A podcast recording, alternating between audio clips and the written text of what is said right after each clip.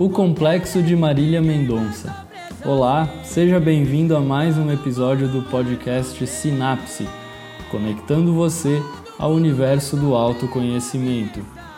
E é assim, ao som da cantora Marília Mendonça, que vamos falar um pouquinho sobre relacionamentos.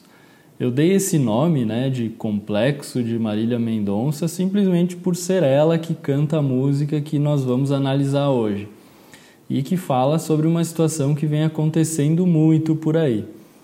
Você já reparou se você tem alguém super afim de você, mas que você não dá muita bola para ela?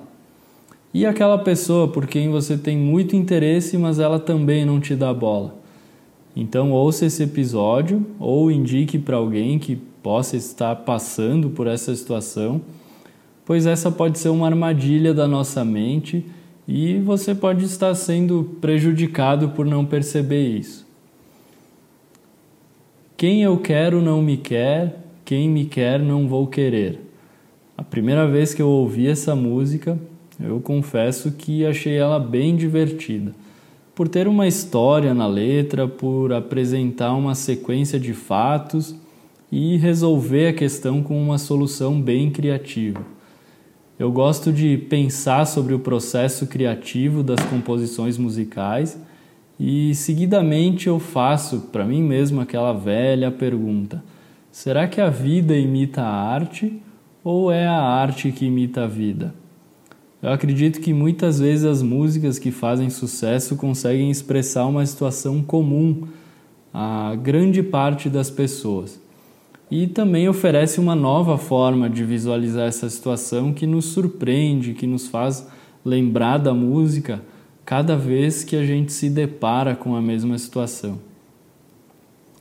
No ambiente da clínica, aparecem diversos casos sobre relacionamentos amorosos e em alguns deles há relatos como: uh, Poxa, quando eu me interesso por uma pessoa nunca dá certo. Ou então, por que é que eu não consigo gostar de quem gosta de mim?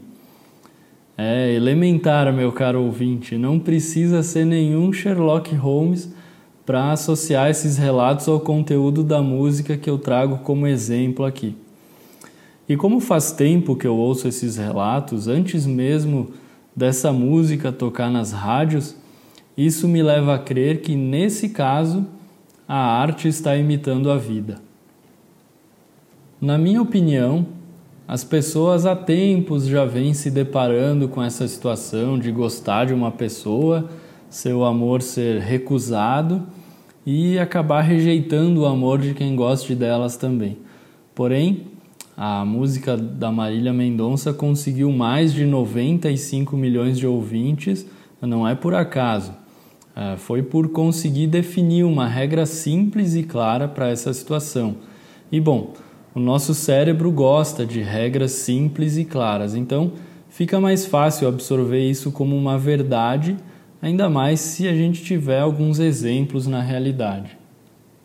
Mas o que acontece se acreditarmos nessa regra?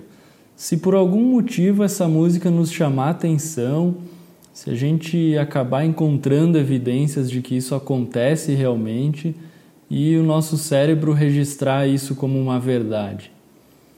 Segundo o que a terapia cognitivo-comportamental nos remete, se nos apegarmos a um pensamento assim, ou seja, se acreditarmos que isso seja verdade, essa regra pode se tornar uma espécie de círculo vicioso, que vai fazer com que você busque confirmar ela sempre que você se relacionar com alguém.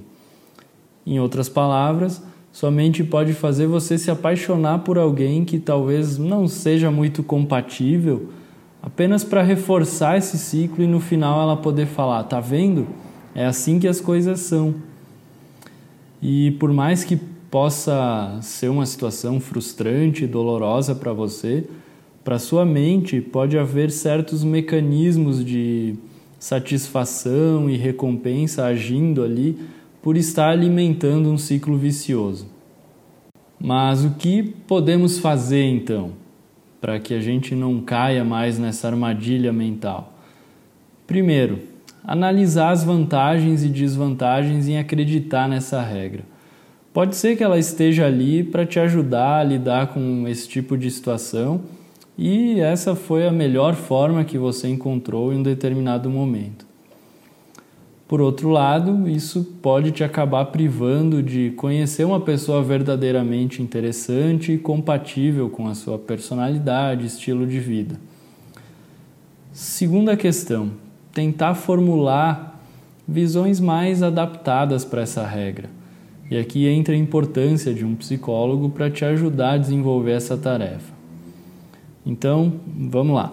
Você já pensou que se ao invés de encaixar todas as pessoas com quem se relaciona em uma regra simplista a respeito de relacionamentos e dar oportunidade para que a realidade se mostre, ou seja, se você deixar um pouco de lado as suas interpretações prontas e analisar com calma cada situação individualmente, talvez você tenha resultados diferentes do que teriam interpretado da velha maneira. Pode ser que se substituirmos o quem eu quero não me quer por algo do tipo eu gosto dessa pessoa, mas o fato de ela não querer ficar comigo não significa que eu não mereça ser amado. Ou então, se alguém demonstrar interesse em mim, devo me certificar de que eu estou realmente analisando se a pessoa é ou não é compatível comigo e não apenas recusando afeto para reforçar uma regra que a minha mente formulou para lidar com esse tipo de situação. Podem não ser frases assim tão divertidas e criativas a ponto de virar uma música de sucesso, mas talvez seja uma forma mais adaptada e te ajude a lidar melhor com os seus relacionamentos. Isso pode abrir portas para novas experiências e te aproximar daquilo que você sempre buscou, mas que talvez nunca alcançou antes, porque sua mente estava te sabotando. Por isso a importância de prestarmos atenção aos nossos padrões de pensamento, pois é muito comum que a gente acabe sofrendo por determinadas maneiras de interpretar situações e que, se formos ver na realidade, não é bem assim que acontece. E aí devemos adaptar melhor a nossa forma de ver as coisas para evitar alguns sofrimentos. Não sei se faz sentido para você isso que eu falei, mas se tiver alguma dúvida ou sugestão de assuntos para o podcast, vai lá no meu Instagram profissional, @fontanapsicologia e deixa um recado. Isso é muito importante para eu saber se você está gostando dos episódios. Então, obrigado por ouvir até aqui. Nos vemos no próximo episódio. Um abraço, até mais.